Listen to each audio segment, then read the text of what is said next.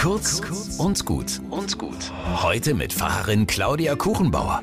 Heute möchte ich euch herausfordern. Machen wir mal eine Frühsportübung. Also wer Lust hat, stellt sich hin und kreist den rechten Fuß in der Luft im Uhrzeigersinn. Und gleichzeitig schreibt die rechte Hand die Zahl 6 in die Luft. Na, klappt's? Wer das kann, muss unbedingt zum Supertalent. Aber vorher zum Lügendetektor. Unser Gehirn schafft es nämlich einfach nicht, gegenläufige Bewegungen mit derselben Körperseite auszuführen. Bauartbedingte Überforderung.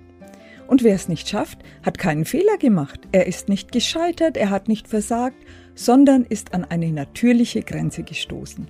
Das ist ein Unterschied. Aus Fehlern kann man lernen. Man kann es beim nächsten Mal besser machen, weil man Erfahrung gesammelt hat.